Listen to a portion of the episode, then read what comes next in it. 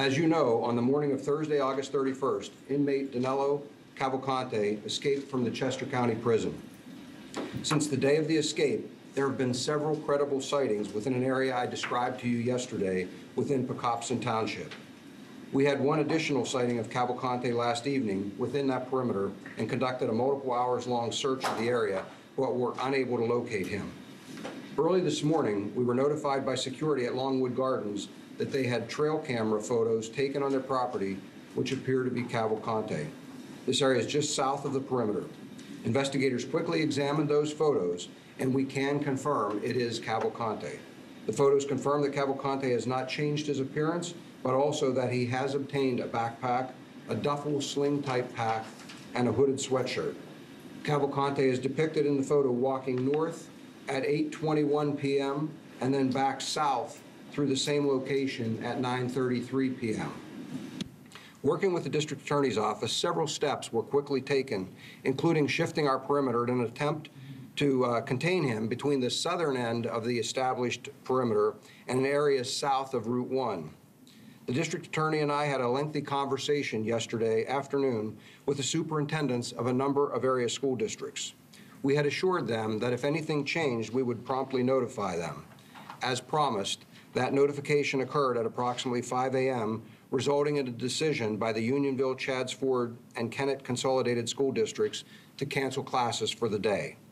We will continue to work with those districts to determine what will occur in coming days. A reverse 911 call was sent out to the residents within a 1.5 mile area of the camera that was located, and that occurred at 5:27 a.m. This was expanded to three miles at around 7 a.m. We had already requested and begun to mobilize resources from additional federal agencies last evening to include the FBI and U.S. Customs and Border Patrol. People and equipment from those agencies is being mobilized and added to the search as we speak. We continue to ask for the public's help by familiarizing themselves with the photograph and the description of Cavalcante. We're also asking people in an expanded area from the Pocopson Township area south to be alert and to call us with anything suspicious. We ask them to please secure homes, outbuildings, and vehicles. Cavalcante has clearly already obtained some clothing and unknown other supplies, and we want to minimize any opportunity to obtain anything more. It is important we keep pressure on him as we continue this hunt. We are also asking residents and businesses anywhere in or near this area to check their home and business security cameras and call us with anything suspicious that they might observe. A tip line has been established, and we can be reached at 717-562-2987. That was 717-562-2987. We remind everyone that a reward totaling up to $10,000 has been offered for information leading to the capture of Danelo Cavalcante. Uh, What I would also ask is that people consider signing up for um, the the alerts here in uh, Chester County, and it's, uh, they can sign up at readychesco.org, readychesco.org. And with that, we will be happy to take any questions that you might have at this time. So do you have reason to Oh, believe he's, and I'm sorry, just one second. If we could display the photos here.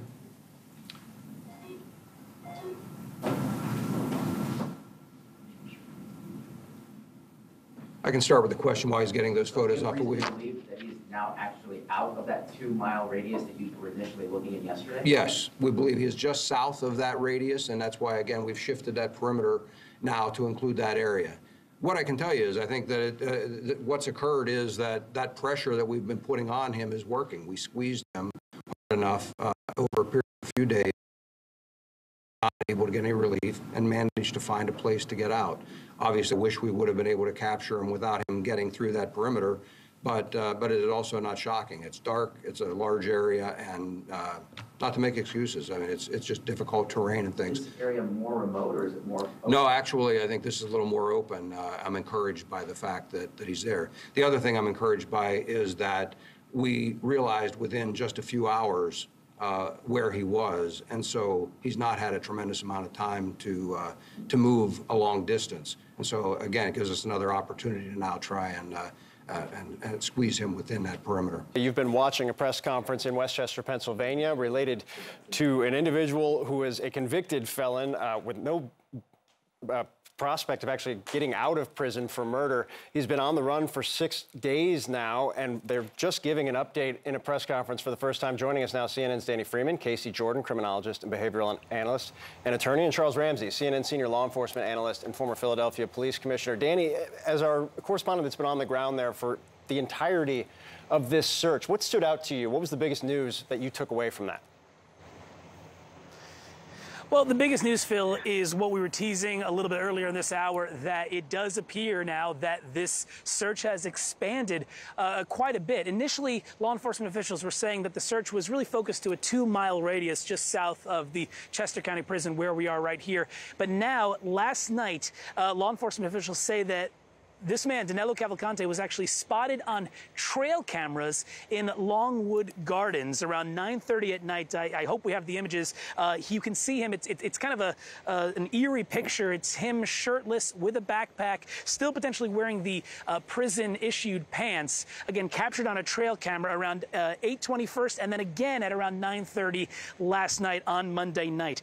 Uh, and Phil, I just want to describe Longwood Gardens uh, just for viewers in case they're unfamiliar familiar with this particular area. It's a very popular uh, tourist spot. Also, locals in the greater Philly region, they enjoy going there. It's a 200 acre sprawling space with a lot of gardens, uh, a lot of uh, lush open meadows as well, and also winding paths. And this uh, Longwood Gardens had been closed because of the investigation during part of the weekend, but then it seemed like the search was being focused a little bit north of there. Now, in this press conference, we just learned the Pennsylvania State Police said that they've cleared mm-hmm. some of the more northern parts uh, of their search, and now they're looking at Longwood Gardens. But again, like I said, 200 acres, it's a huge space there. Uh, and we've been seeing a lot of Pennsylvania State Police troopers and other police uh, presence all surrounding that area there. Commissioner Ramsey, you were uh, the police chief in Philadelphia. As you listened to this and you heard that they saw him again, someone saw him again last night, and that he's getting into structures or buildings and getting clothes, and one would think prob- maybe cash, some sort of food, sustenance. What are your biggest questions this morning as they now expand the search radius? Well, first of all, they're doing the right thing. They've adjusted their search area. They did uh, uh, recommend and they followed the recommendation to get those schools closed. It's not so much that the schools themselves are in danger, but you have to look at the area where the students are drawn from because now you got kids that'll be standing on side roads and so forth waiting for buses to be picked up. So you don't want to expose them uh, to anything at all. He's already apparently made entry into something. It could be a vehicle could be a shed could be a home uh, and that's why you see the change of clothes, you see the backpacks. He needs money, he needs food, he needs transportation. Mm-hmm. And so he's still desperate. And he's going to continue to do whatever he can do to get out of that area because right now he's pinned in and it's difficult terrain. It's taking time to be able to thoroughly search it, but eventually they'll get him. But in the meantime, you just hope that no one else is uh, put in any kind of uh, danger because he is desperate and he will break into a house. He will uh, carjack a vehicle if he can. Those kinds of things you have to be very, very concerned about. And he may have access to a weapon now if he broke into a home. Uh, he could have a knife, he could have an edge weapon, he could have a gun. Uh, Casey, to Commissioner Ramsey's point, I think this is my question listening to the press conference that this was kind of framed as a positive result because they have the stress efforts, the pressure on him are working. That's why he went outside of the search radius. Um, ex explain that if you can, because it's been five and a half, six days at this point. Right. And they're trying to triangulate the information. They're getting a lot of tips. Now, we know that at least two, maybe up to four burglaries in that area could be attributed to him. And of course, we have that really surprising testimony of the man. He broke into his house in his yeah. kitchen yeah. and he, he flashed his the lights five times, and the guy flashed the light back. I mean, the temerity of that, like, thanks for letting me go, and out the door with food. Uh, but people will be missing that duffel bag, that sweatshirt, that uh, that backpack. And the more they can ask the public to help, has anyone taken clothes off your clothesline? Has anyone broken into your shed or your basement? You have to remember he had the foresight to, to escape on Labor Day weekend. So a lot of people have been away and may not even know that their homes or garages have been broken into. As they get that data, yes, I believe this is this is him who broke into my house. They will be able to get a clearer path and map it out where they think he is going. And that's why they keep expanding the perimeter. I think it would be really helpful if they mapped it for us, if they showed us exactly where the sightings were, where the burglaries were, because the public, I'm convinced, are going to solve this, mostly with their home security cameras.